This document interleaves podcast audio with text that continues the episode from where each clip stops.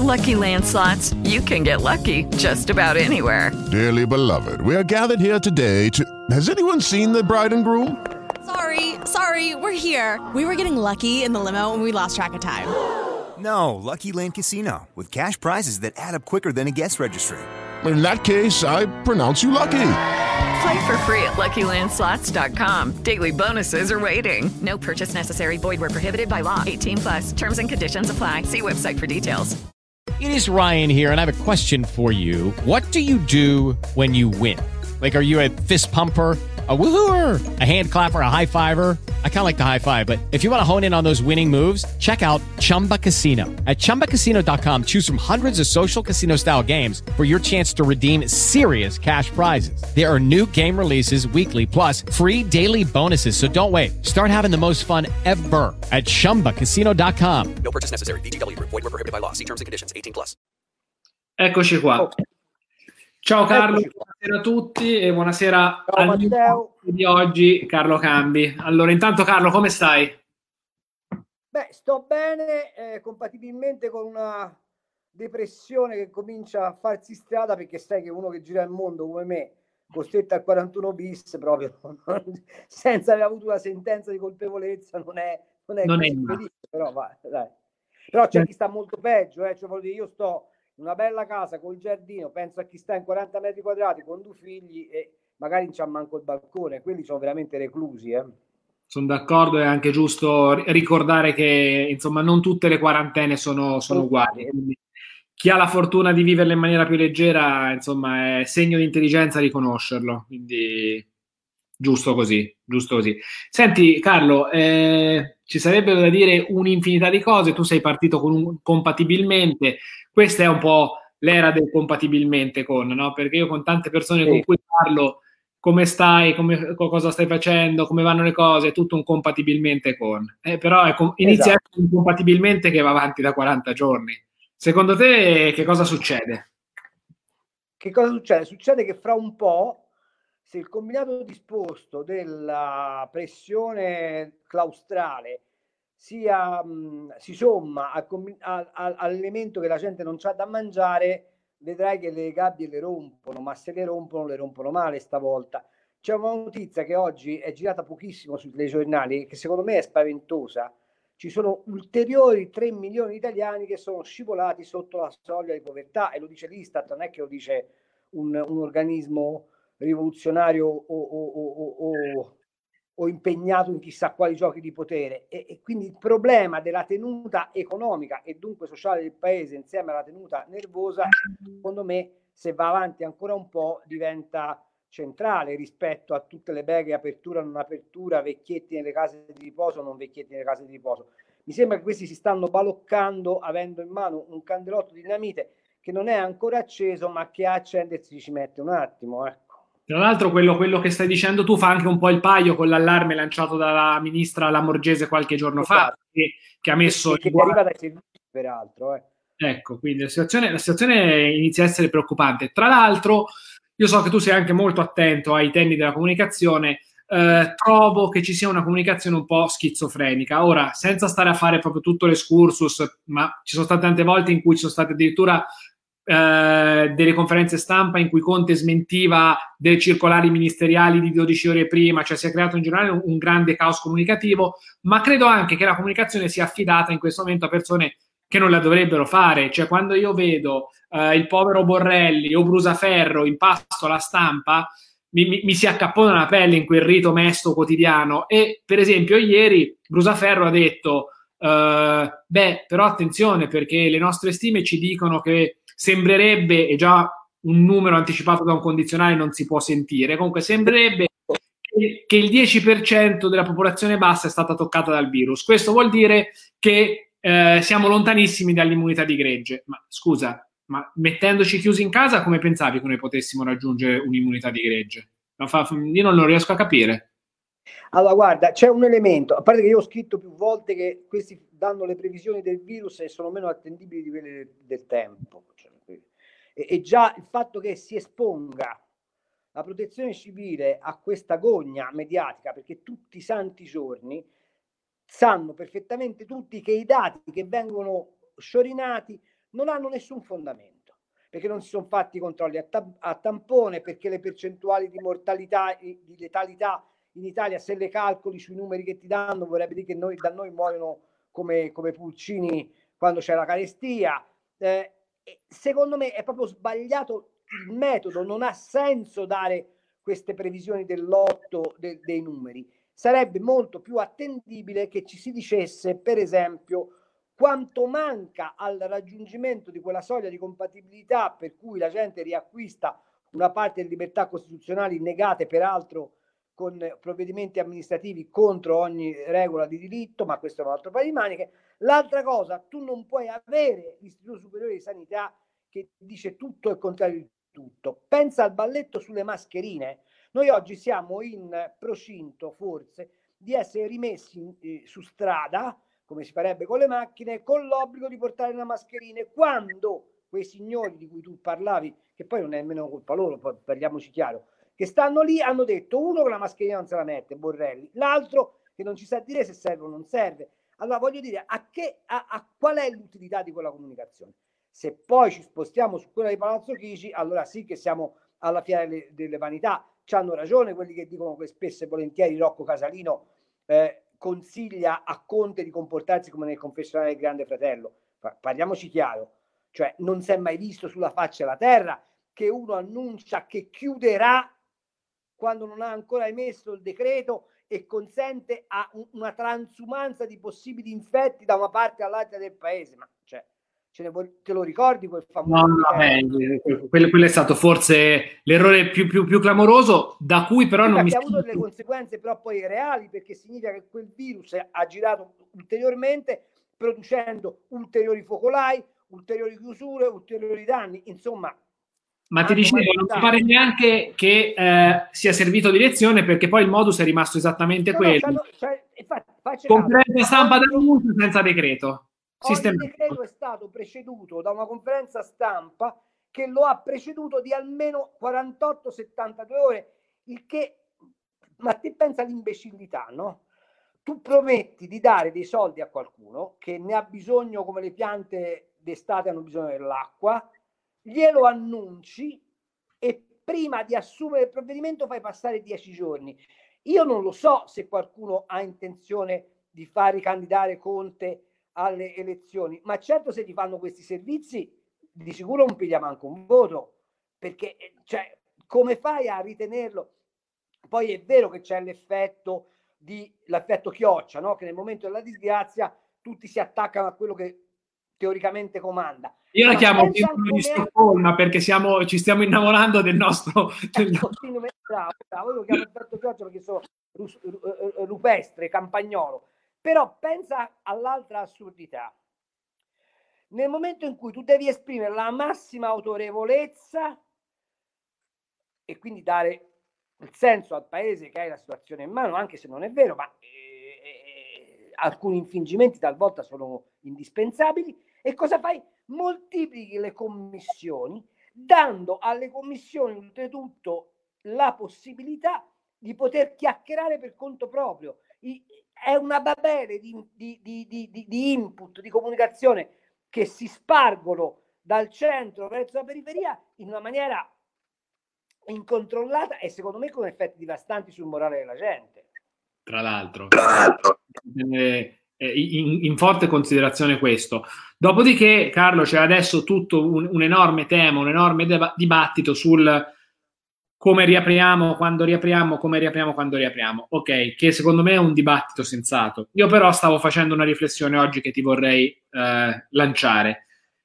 Benissimo iniziare a darci delle regole, le mascherine, sì, no, come, con, i, i, le sicurezze sul lavoro, eccetera, e trovo che sia civile e sacrosanto.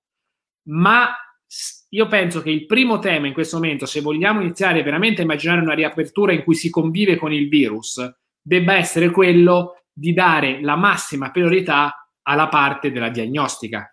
Cioè, tu come la combatti sta battaglia? La combatti se metti in condizione tutti quelli che hanno 37 e 1 di febbre di fare un tampone, se metti in condizione un'app di tracciare tutti quelli che sono stati in contatto con queste persone nelle tre settimane precedenti. Allora forse se inizi a combinare la diagnostica, eh, la diagnostica precoce. Oggi è venuto fuori dato che il 50% delle persone che sono morte di coronavirus sono morte perché sono state curate troppo tardi.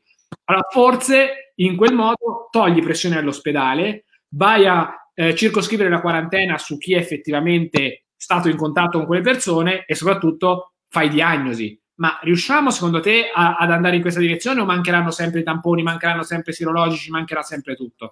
Allora, siccome parlavi di comunicazione, le due cose sono secondo me strettamente connesse. Perché ci hanno detto in una prima fase che la mascherina non serviva? Perché non c'erano le mascherine. Mi pare evidente, no? Visto che ce ne servirebbero per riaprire un miliardo, un miliardo al giorno di mascherine, ok? E non ce l'abbiamo. Perché non, ci, perché non fanno i tamponi? Perché non hanno i reagenti. Perché la regione Veneto fare l'esperimento di Vo e poi allargare lo screening eh, quasi a tappeto. Perché si è comprata la macchina che fa 20.000 test al giorno processa 20.000 tamponi al giorno e si è comprata i reagenti allora la domanda ma guarda che l'Umbria ora lo, lo dico non per compiacere la, la, la, il nuovo assetto umbro ma da quel poco che ho letto l'Umbria si è mossa più o meno in quella direzione puntando alla non ospedalizzazione ma all'assistenza domiciliare laddove è stato possibile, puntando agli screening, tant'è vero che le due zone rosse l'hanno eh, eh, immediatamente chiuse su una previsione di, di, di, di, possibile contagio, non su contagi conclamati. È una piccola regione, siamo d'accordo, quindi si governa molto più facilmente, però l'Umbria si è avvicinata al contagio zero. Questo cosa significa?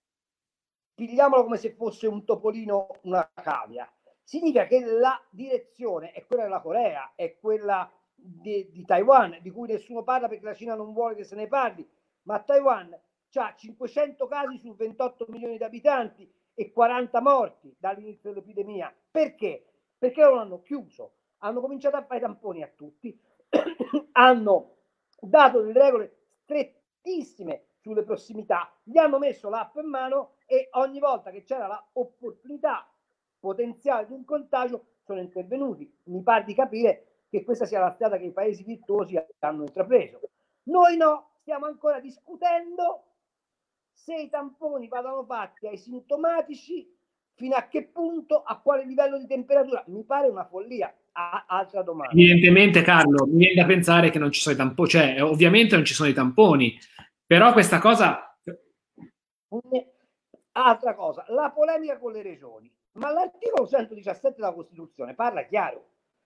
Dice che le epidemie sono a totale carico e nella disponibilità dello Stato. Allora, se la protezione civile invece di fare conferenze stampa in cui dai numeri all'otto si desse una mano a cercare i presidi medici, eh, i presidi di, di protezione, farebbe molto meglio. Ti faccio un'ulteriore domanda. Ma per quale motivo un Molisano, d'accordo, è una, è, una regione piccolissima, che ha zero contagi, uno che abita a Potenza, in Basilicata, che ha zero contagi, deve aspettare che tutto il paese si muova, laddove evidentemente l'epidemia non si è manifestata o si è manifestata in maniera molto meno violenta, si potrà dare uno spiraglio. Invece no, la logica qual è?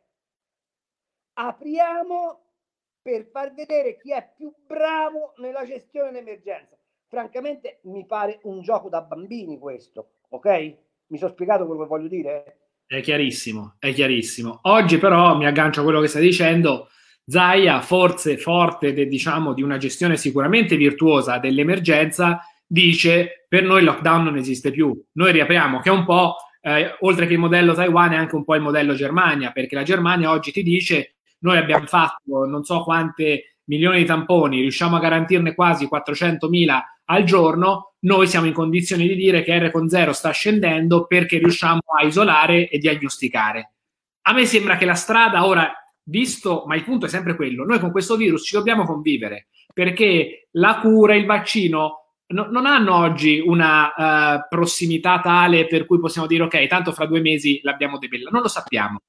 Allora, nel momento in cui tu entri in ottica di convivenza, tu ci convivi se metti la eh, sanità in condizione di gestirlo, che non vuol dire fare, secondo me, terapie intensive come se piovesse, ma vuol dire diagnosticare e possibilmente curare a casa. Arrivi alla terapia intensiva. Cioè, uno degli errori che la Lombardia probabilmente ha fatto è stata la totale ospedalizzazione della crisi, ok?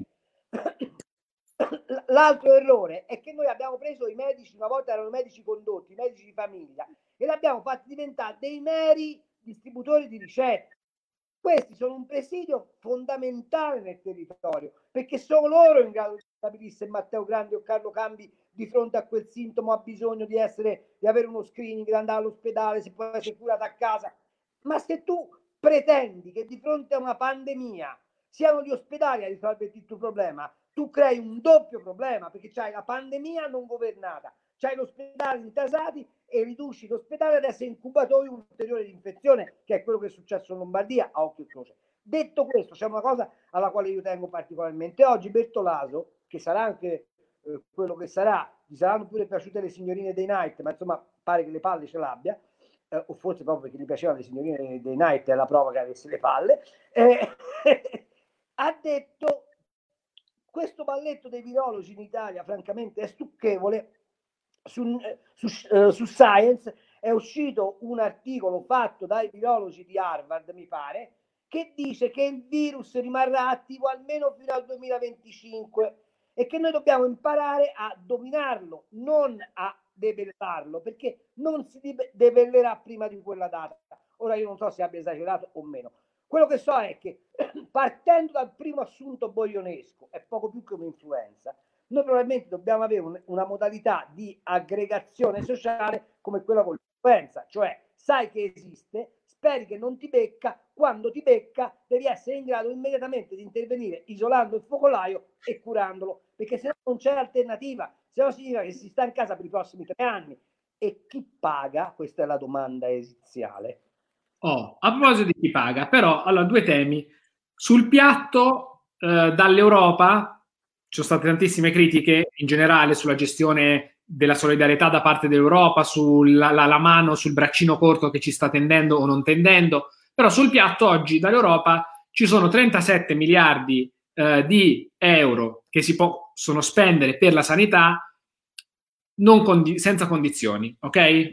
Voce MES sanità. Eh, quella che il PD sta dicendo a Conte vanno presi, poi sul resto si ragiona. Sì. Sempre notizia di oggi, eh, visto che si parlava di soldi, eh, la Lega e eh, Forza Italia hanno eh, bocciato una mozione dei Verdi eh, sugli Eurobond. Quindi ora volevo mettere un po' insieme queste, queste cose. A, se secondo te quei soldi per la sanità vanno presi perché potrebbero effettivamente servire a appunto a rinforzare tutto quello che oggi è carente in Italia a partire dalla diagnostica. Due, perché la Lega, che è sempre stata a favore degli Eurobond, oggi vota contro la mozione dei, dei, dei, dei, scusami, dei Verdi? Allora, partiamo da un assunto. L'Europa non ha uno strumento, non ha una banca prestatore di ultima istanza per stampare moneta, ok? Tutto quello che hanno fatto gli americani, i giapponesi, i coreani, i russi, che di fronte a questa crisi hanno fatto una cosa semplice, hanno cominciato a stampare moneta si dice ma questo genera inflazione, ma chi se ne frega, se l'inflazione diventa un fenomeno mondiale, anzi ci guadagniamo qualcosa perché gli stock di debiti, se sale l'inflazione, in realtà costano di meno, perché come sai, essendo uno stock, più l'inflazione sale, erode, ok? Quindi questo è il primo problema. Secondo problema, non potendo stampare moneta, la UE si può muovere solo con prestiti e tutto quello che è stato messo in campo fino adesso sono solo prestiti. Lo è, lo è il SURE o SURE, chiamalo come, come vuoi, lo è quello che fa la BEI, ma la BEI lo fa ordinariamente sulle imprese, non è niente di eccezionale, tant'è vero che i famosi 200 miliardi della BEI non sono nient'altro che il budget già stabilito dalla BEI, non c'è, non c'è niente di nuovo. Lo è il MES. Dice, ma il MES senza condizioni. Attenzione ragazzi, lo sarebbero anche, anche gli eurobond in prestito, eh, per, per, amor di cronaca. Infatti poi arrivavo alla, alla risposta. Vai, vai, vai, ti ho interrotto, continua, continua. Allora, il MES, attenzione, il MES viene istituito con i trattati europei e c'è il famoso articolo 116 dei trattati europei che dice che il MES può essere attivato solo dietro rigorosa condizionalità. Nell'articolo 16 dell'accordo firmato all'Eurogruppo è scritto testualmente che eh, i soldi che ti prestano per l'emergenza sanitaria vanno bene finché dura l'emergenza sanitaria. Finita l'emergenza sanitaria, si torna ad osservare le regole europee, ok?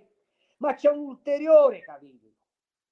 C'è un altro articolo dei trattati europei che dicono che le condizioni di prestito possono essere variate a insindacabile giudizio del creditore.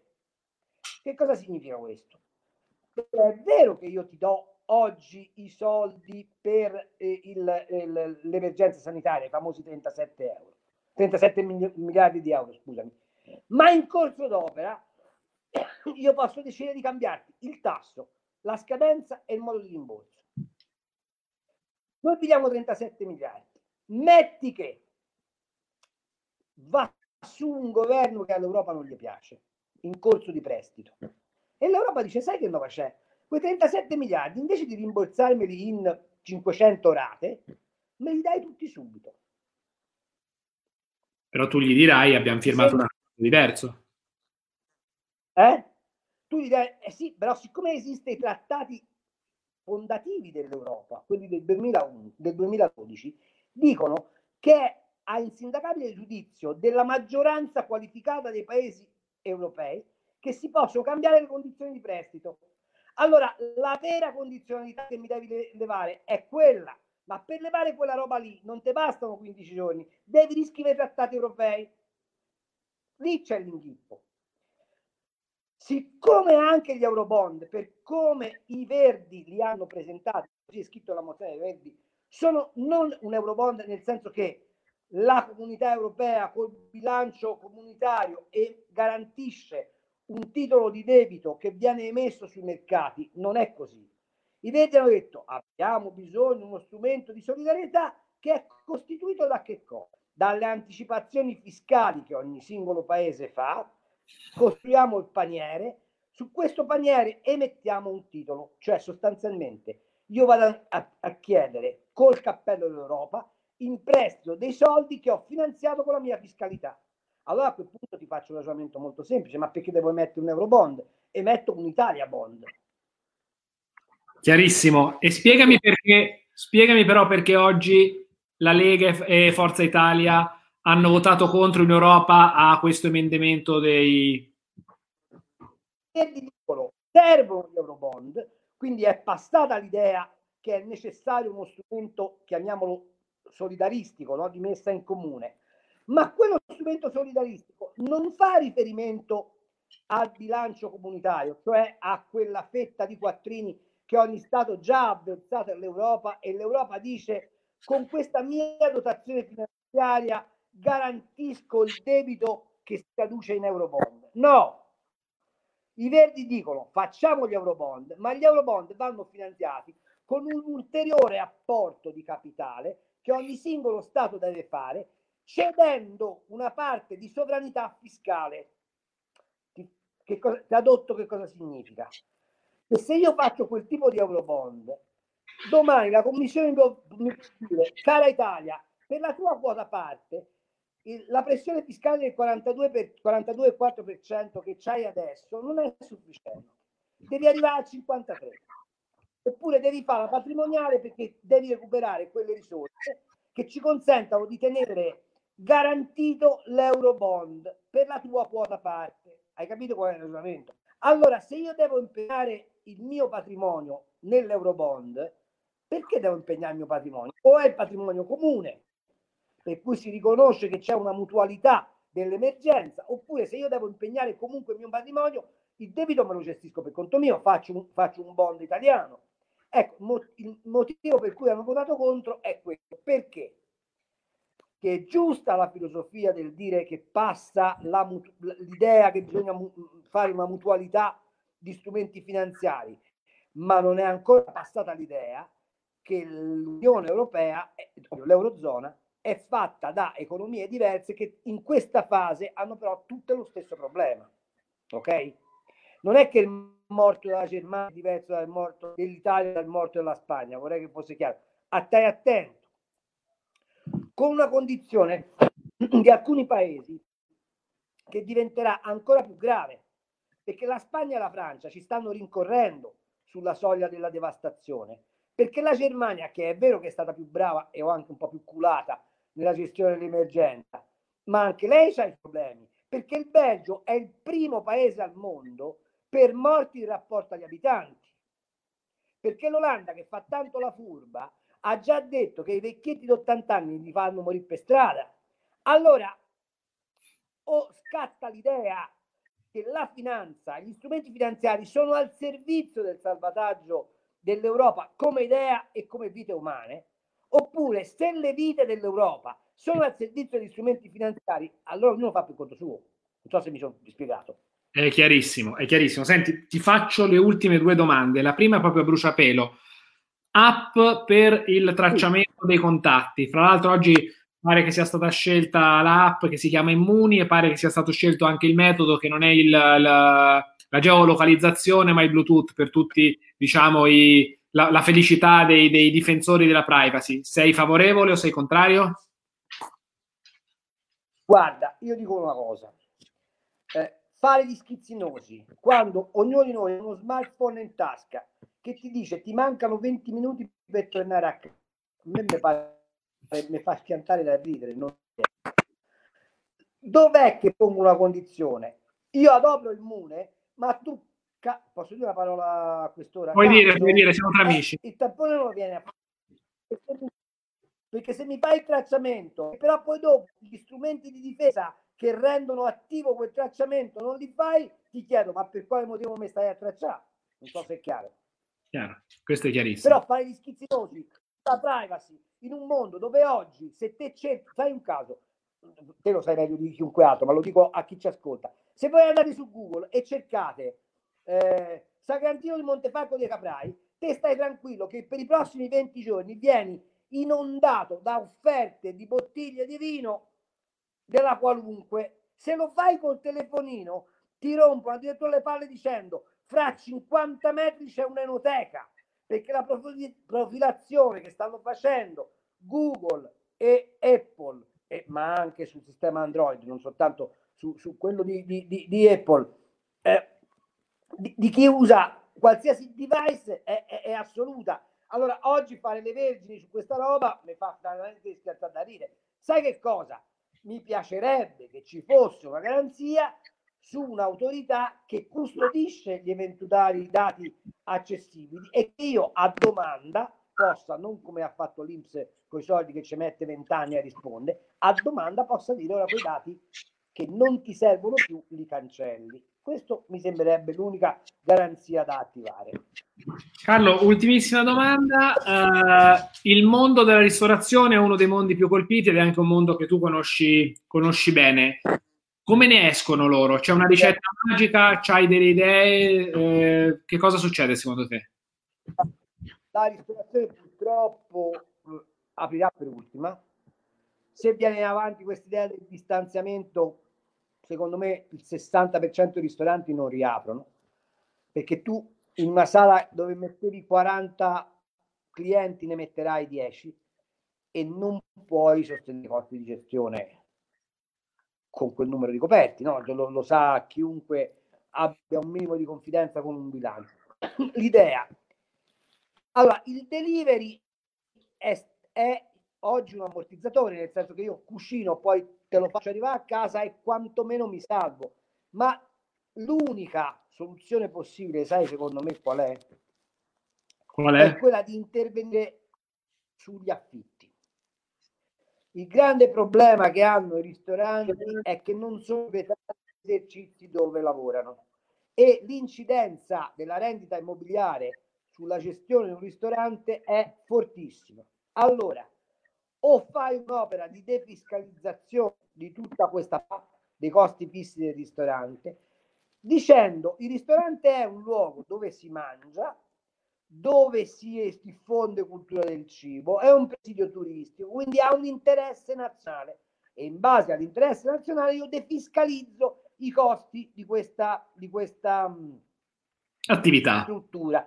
Io molto quando occupavo il turismo del vino dovremmo equiparare le cantine al trattamento dei musei, perché nel momento in cui uno va in una cantina per fare una degustazione e prendere cognizione del territorio del vino, fa un'operazione culturale. Dunque il trattamento fiscale di quell'esperienza deve essere uguale al trattamento fiscale del museo. Io penso che questa sia l'unica strada per salvare i ristoranti, altrimenti sarai pieno di eh, fattorini che, che portano a casa degli spaghetti improbabili, la gente smetterà di avere ancora cultura gastronomica di quella poca che gli è rimasta, noi diventeremo assimilati ai, agli Stati Uniti, dove il 90% della popolazione si nutre dai cartoni e ha un tasso di obesità inconciliabile con una vita eh, sana. Questo è il risultato. Quindi va preso il tema della ristorazione non soltanto dal punto di vista economico, che pure è, è, un dramma, ma dal punto di vista della salute pubblica e della cultura.